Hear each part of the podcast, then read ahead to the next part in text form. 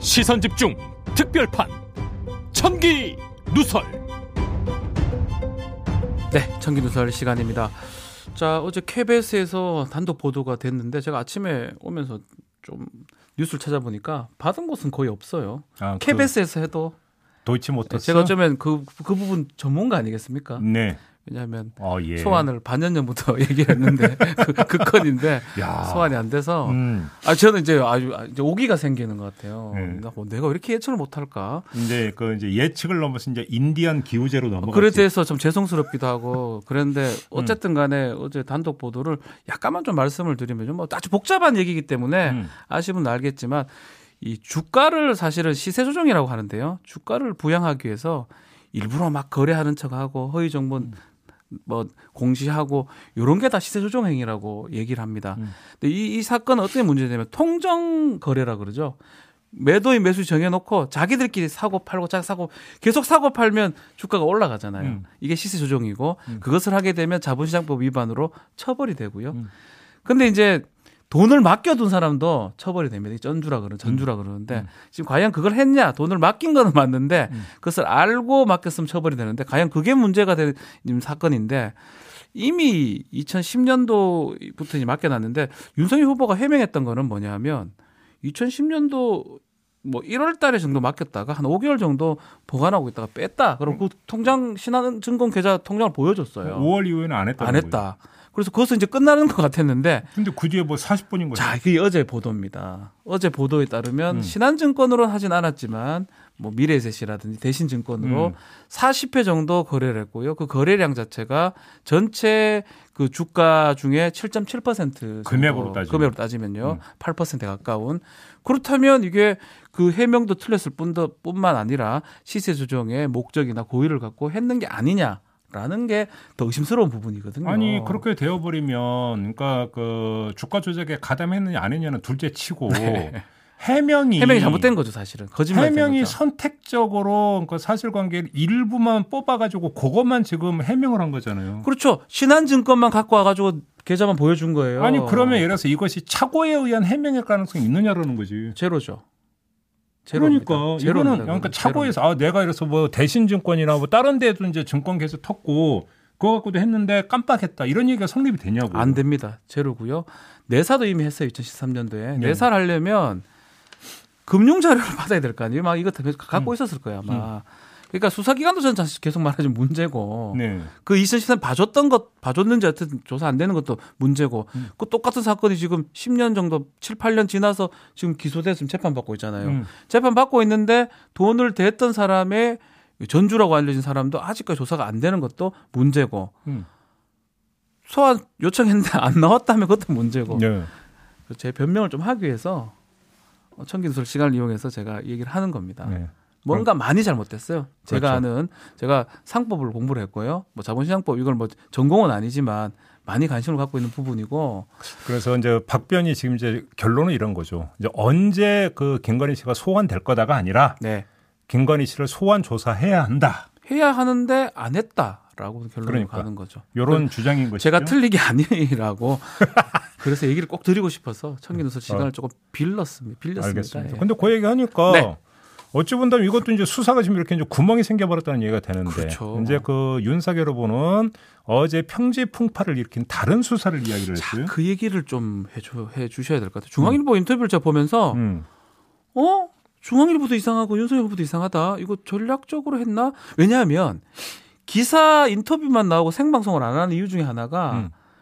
약간 마사지 그러죠. 음. 혹시 문제될 것 같으면 중앙일보 빼버립니다. 제가 알기로는. 이제 발언을 그러니까, 그러니까, 예, 그러니까 좋게. 아니면 윤문을 한다 이거죠. 예. 근데 이거 다 나온 걸 보면 어? 이거 나가도 된다고 생각했나? 저는 그런 여러 가지 생각들이 들, 들더라고요. 지금 적폐성 청산 얘기하면서 문재인 정부 예. 적폐 청산 수사를 하겠다. 이거 얘기 좀 해주셔야 될 것 같아요. 왜 오, 이게 나오게 됐는지. 오늘 그 얘기를 한번 해봅시다. 네. 결론부터 말씀을 드리면 김치국 마시고 쏘아 올린 오발탄이다. 아하. 이렇게 정리를 하겠습니다. 제목 세네요. 예. 네. 왜 이런 말씀을 드리는지 한번 정밀 분석을 해봅시다. 혹시 못 보신 분들을 위해서 문제의 대목을 다시 한번 추려드리면 네. 집권 시 측근 검사들을 중용해서 보복 수사를 할 거라는 우려가 있는데 어떻게 그러니까 말씀하시겠습니까? 뭐 이런 취지의 질문에 대해서 왜 A 검사장을 무서워하나? 여기서 A 검사장 한동훈 검사장이라면서요? 네, 한동훈이. 왜 A 검사장을 무서워하나? 그 검사가 이 정권의 피해를 많이 입었기에 서울중앙지검장을 하면 안 되는 건가? 거의 독립운동 하듯 해온 사람이다 그 사람은 이런 식으로 대답을 했다라는 거고요. 네. 문재인 정부 초기처럼 전 정권 적폐 청산 수사를 할 거냐라는 질문에 할 거다. 할 거다. 할 거다. 현 정부 초기 때 수사한 건 헌법 원칙에 따라서 한 거고 다음 정부가 자기들 비리와 불법에 대해 수사하면 그건 보복이냐? 보복인가? 이런 보복인가? 식으로 예. 반문을 했다라는 거고요. 예. 대장동 사건을 재수사해야 한다고 보는가? 라는 질문에 재수사가 되지 않겠는가? 정신이 제대로 박힌 검사들이 수사한다면 유동규 씨가 다 했다고 볼 거냐는 거다. 권한을 가진 사람, 의사결정할 수 있는 사람이 이재명 당시 성남시장인데 라고 했다라는 겁니다. 김건희 씨가 내가 권력 잡은 뭐 이제 언론사 기자 네. 뭐 가만한도 이런 취지의 발언에 대해서 어떻게 생각하냐는 취지에 대해서는 그냥 홧김에 한 것 같다. 그렇죠. 뭐 이런 말도 했다고 하고요. 예. 아니 그죠 이거 이걸 왜 했을까요? 전 진짜 이해가 안 돼요. 그러니까요. 이걸 왜 했을까?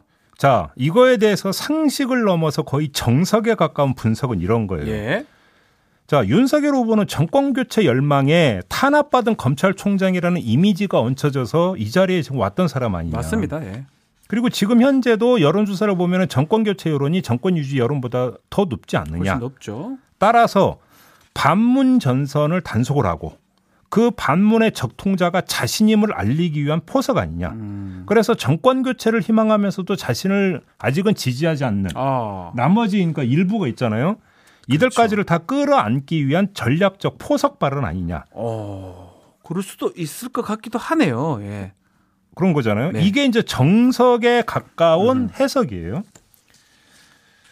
자, 청와대가 바로 맞받아치지 않았습니까? 네. 그러자 윤석열 후보가 청와대가 불쾌감을 드러낸 거에 대해서 스스로 생각하기에 문제가 없으면 불쾌할 일이 뭐가 있느냐고 바로 또 맞받아쳤잖아요. 네. 이것도 결국은 정면 충돌을 피하지 않겠다라는 음흠. 뜻을 깔고 있는 것이고 그 의도는 결국은 이거 아니냐. 청와대가 각세우죠. 그럼 나는 좋아. 불감청. 고소원이다. 이런 식으로 지금 이게 이제 정석에 가까운 분석인데요. 네. 제가 이런 정석에 해당하는 분석에 이런 반문을 한번 자, 던져보겠습니다. 요때 지금부터 이제 핵심이네요. 한번 음. 들어봅시다. 예. 자, 과연 국민들이 네. 그리고 더 범위를 좁혀봅시다. 정권 교체를 희망하는 국민들이 그러면 윤석열 후보의 이런 입장을 좋아할까요? 약간 정치 그래서 같은 느낌이 드는데. 지지할까요? 예. 이거는 제가 임의적으로 판단할 수 없기 때문에 네. 답을 엿볼 수 있는 여론조사 하나를 환기시켜 드리겠습니다. 아하. 리얼미터가 한국정책과학원이라고 하는 곳에 의뢰를 받아서 작년 11월 10일 조사한 결과가 있어요. 네. 이 조사 결과를 보면 어떤 게 있냐면 앞으로도 정치 보복이 지속될 것으로 본다라는 음. 문항에 그렇다라고 한 응답률이 73.2%에 달해요. 높네요. 자, 앞으로도 정치 보복이 지속될 것으로 본다라고 하는 것은 좋다 싫다라는 의견 표명이 아니에요. 그렇죠. 네. 그러니까 중립적 표현이잖아요. 네. 그래서 지속돼야 한다라는 긍정 정서냐 이게 아니면 지속되면 안 된다라는 부정 정서냐 네. 일단 이걸 먼저 봐야 되는 거잖아요. 네. 이 해답이 어디에 있냐면 73.2%는 응답률에 있어요. 네. 이 응답률을 보면 정권 교체를 원하는 사람들뿐만 아니라 정권 유지를 원하는 사람들 다수도 여기에 그렇습니다라고 답했다라는 거잖아요. 네, 그렇죠. 그러니까 뭐냐면 이건 부정 정서를 깔고 있는 거예요. 그렇죠. 부정적인 단어인데. 그래도 사실 내가 그래도 만사 불회튼튼이라고 혹시나 내가 그러니까 잘못 자의적으로 해석할까봐 이 조사를 실시했던 리얼미터 대표께 어제 전화를 드려서 제가 해석한 게 맞습니까?라고 했더니 맞대요. 이택수 그렇죠. 대표한테 예. 이 정치 보복이라는 단어 자체에 이미 부정적인 인식에 깔려 있다고 보복. 자체가 나쁜 거라고 보- 생각을 하잖아요, 일반적으로. 그러니까요. 예. 그러니까 지금 이 응답률이 73.2%가 이렇게 나온다라고 아하. 한다면 정치 보복이 그러니까 되는 거에 대해서 부정적으로 바라보는 사람이 73.2%라는 거예요. 그렇죠. 그렇죠. 예. 바로 이 점 때문에 음. 윤석열 후보가 그 단호하게 대답한 거 있잖아요. 음. 그게 본인한테 득이 되지 못한다라는 결론에 도달을 하는 거예요. 아하.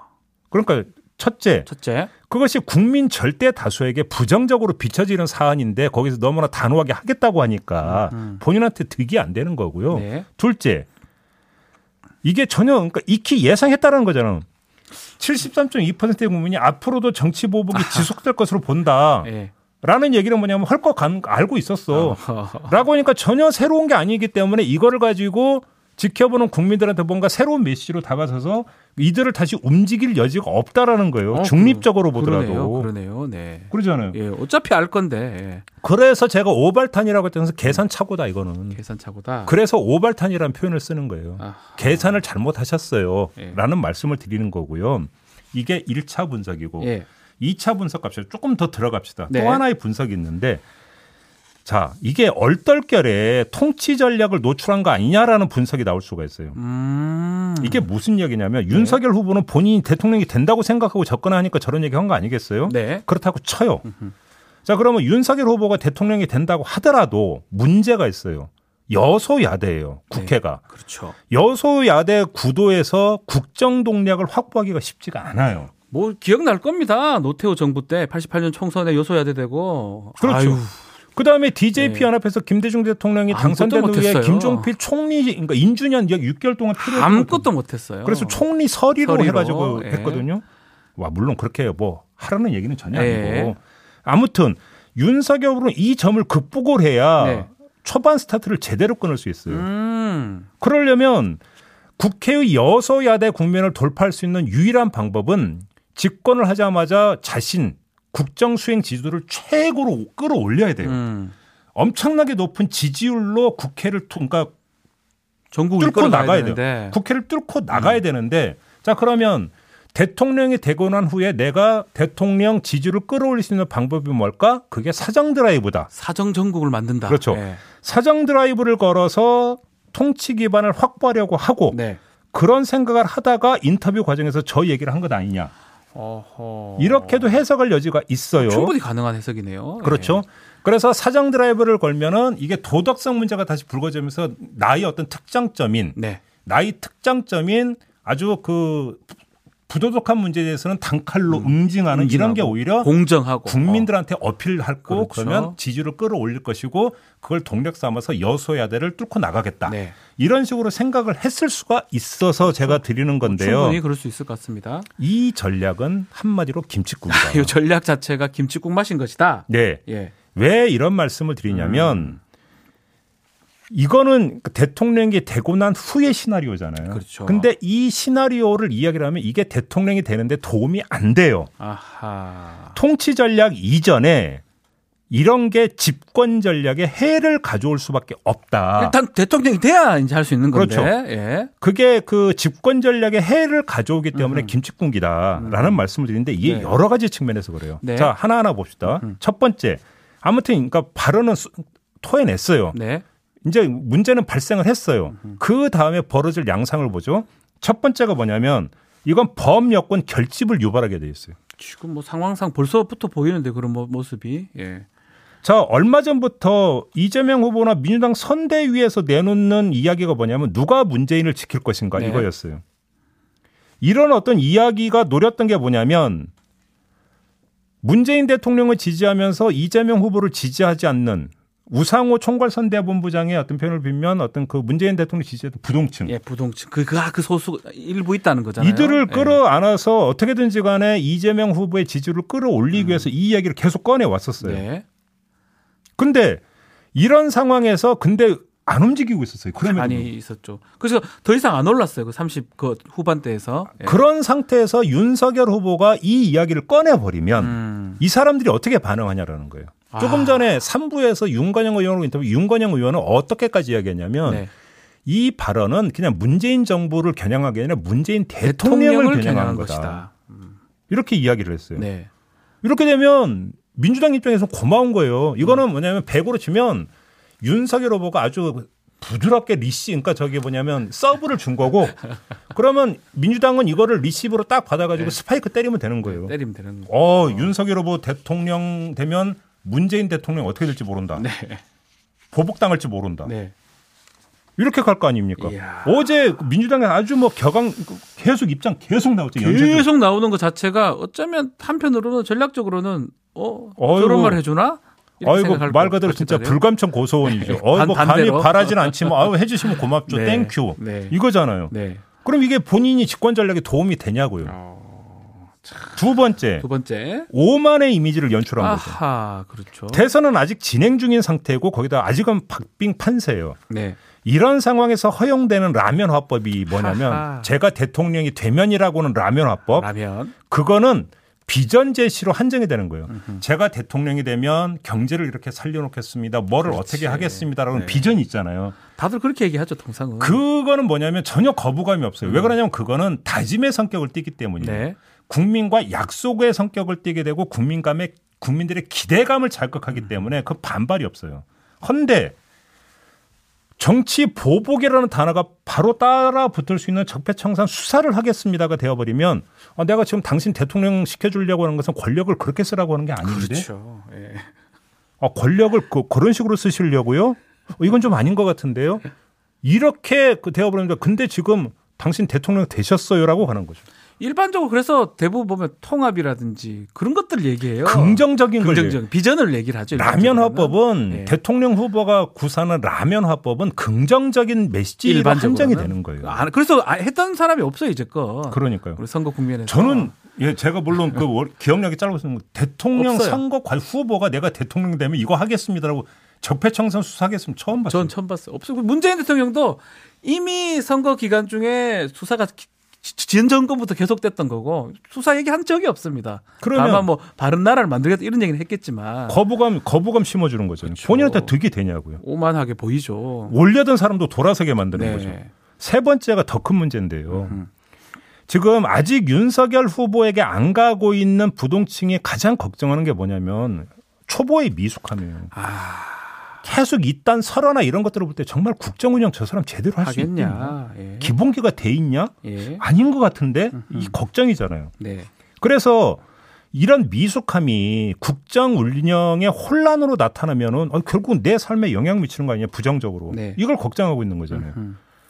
근데 이런 우려가 불식되지 않은 상태인데 이 미숙이라고 하는 우려에다가 어떤 요인을 더 얻는 거냐면 갈등 요인을 스스로 추가한 거예요. 어. 내가 적폐 청산 속에 하겠습니다면 민주당이 가만히 있습니까? 네. 자 그러면 제가 하세요 하지 않죠. 네 제가 목을 늘어뜨리고 기다리고 있을게요. 그럽니까? 안 하죠. 예. 지금 여소야대라고 했잖아요. 그렇죠. 그러면 오히려 허니문 기간을 가지려고 했던 민주당이 어 그래? 그럼 나도 살고 봐야 되니까 그렇죠. 우리가 다수당이야. 한번 붙어볼까? 더 공격할 가능성도 있죠. 이렇게 되어버리면 음. 어떻게 되냐면 어 오히려 집권을 하자마자 허니문도 아니고 그냥 바로 이건 국정 충돌로 가는 거구나. 그렇죠. 갈등이 고조되면서 이건 뭐냐면 이렇게 되면 국정 표류로 간다. 음흠.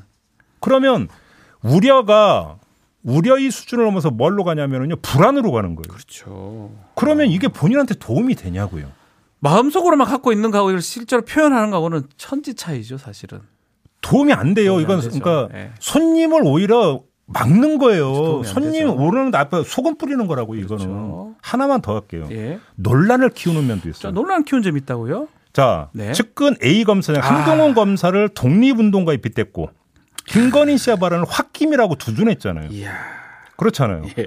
이렇게 함으로써 어떻게 됩니까? 측근과 자기 가족에 대해서 되게 편향적인 모습을 연출을 했는데 독립운동가래요. 네. 문제는 그 두 사람이 논란의 당사자로 지금 여론 시장에서는 입길에 오르내리고 있다라는 거예요. 그렇죠. 진실은 몰라요. 진실은 모르지만 왜 그렇게 수없이 그러면 카톡 대화를 나눴느냐. 물론 한동훈 검사장은 이거에 대해서 다르게 반박을 하고 뭐 있지만 하고 있지만 여론 시장 안에서 유권자 일부 안에서는 이게 계속 입길이 오르내리고 있는 상태인데 네. 그러면 그거에 대해서 윤석열 후보는 최대한 오히려 차라리 거리를 두든지 그렇죠.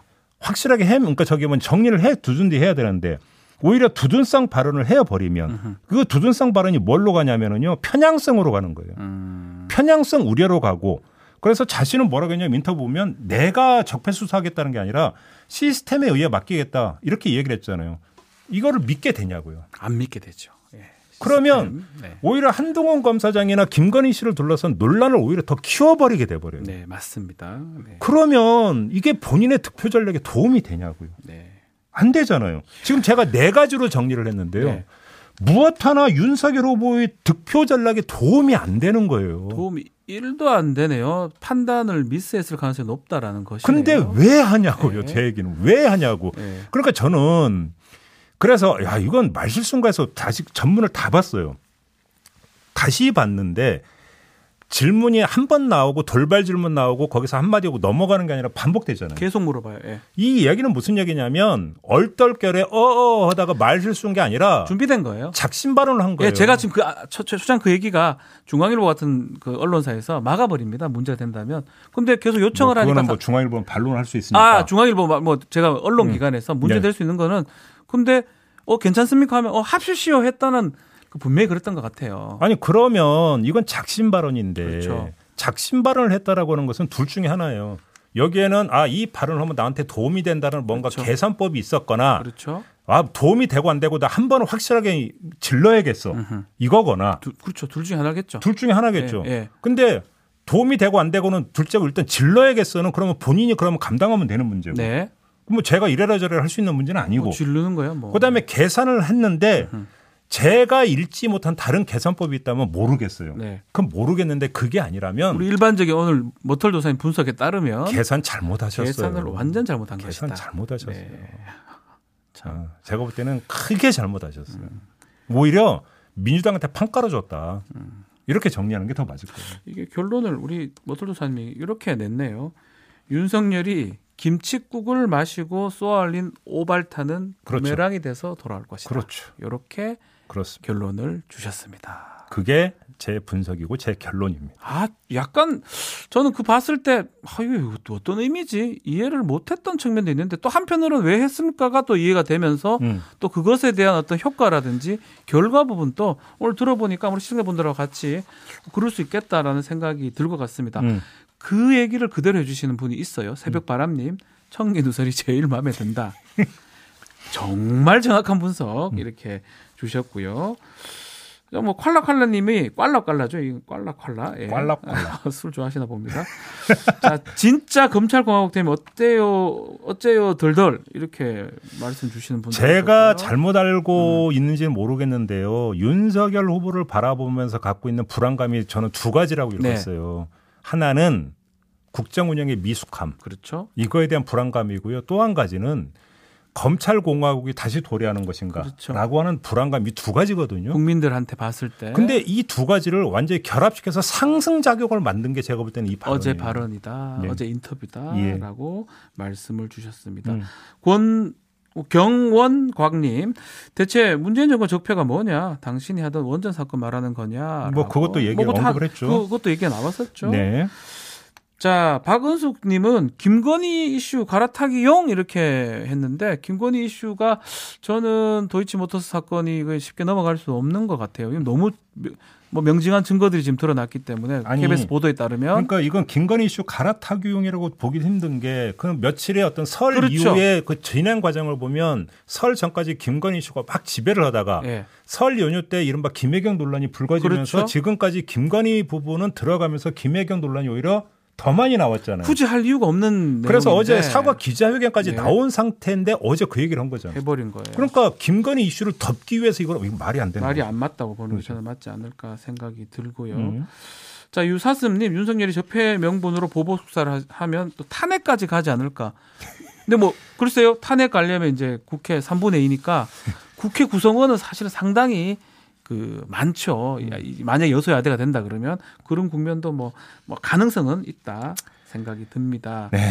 자 돌아온 탕화님, 어 이거는 JB 우리 머털 도사님 분석대로라면 중앙일보가 이재명을 구한 셈이 되나?라고 질문 주셨어요. 이건 이거는 뭐 판단하기 그러니까 나름이겠죠. 제가 볼 때는요, 그 시중에 음모론이 뭐 횡행을 하잖아요. 네. 음모론에 보면은 되게 플롯이 엉성하고 단순하잖아요. 네, 그 첫 출발점이 뭐냐면 음모의 주체는 완벽해야 된다라는 전제를 깔고 있어요. 그렇죠. 그런데 이 사람은 그러니까 이 음모의 주체는 모든 걸 다 알고 있고 모든 정보를 다 손아귀에 쥐고 있고 모든 기획력이 출중해. 네, 그래서 판을 이렇게 만들려고 해. 음, 그죠? 네, 이게 음모론의 가장 기본 출발점이잖아요. 네, 근데 그게 제일 엉성한 거죠, 사실. 그렇죠, 그렇죠. 그러면 예를 들어서 언론도 언론은 음모의 주체는 아니고 언론이 그러면 모든 게 또 완벽의 주체냐?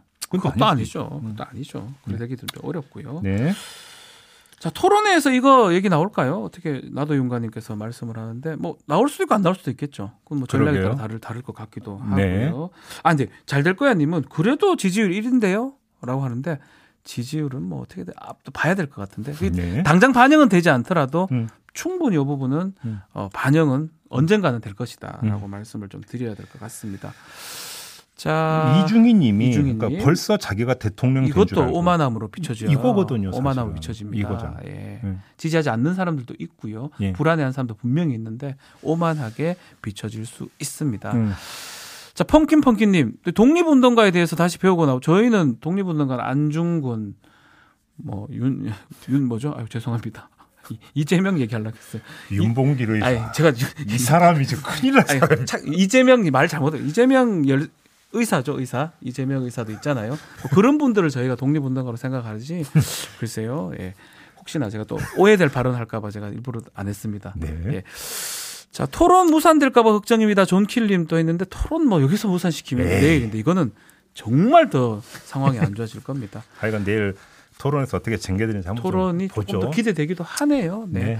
알겠습니다. 자, 청기 누설 오늘 여기서 마치도록 마무리하겠습니다. 하겠습니다. 자, 감사합니다.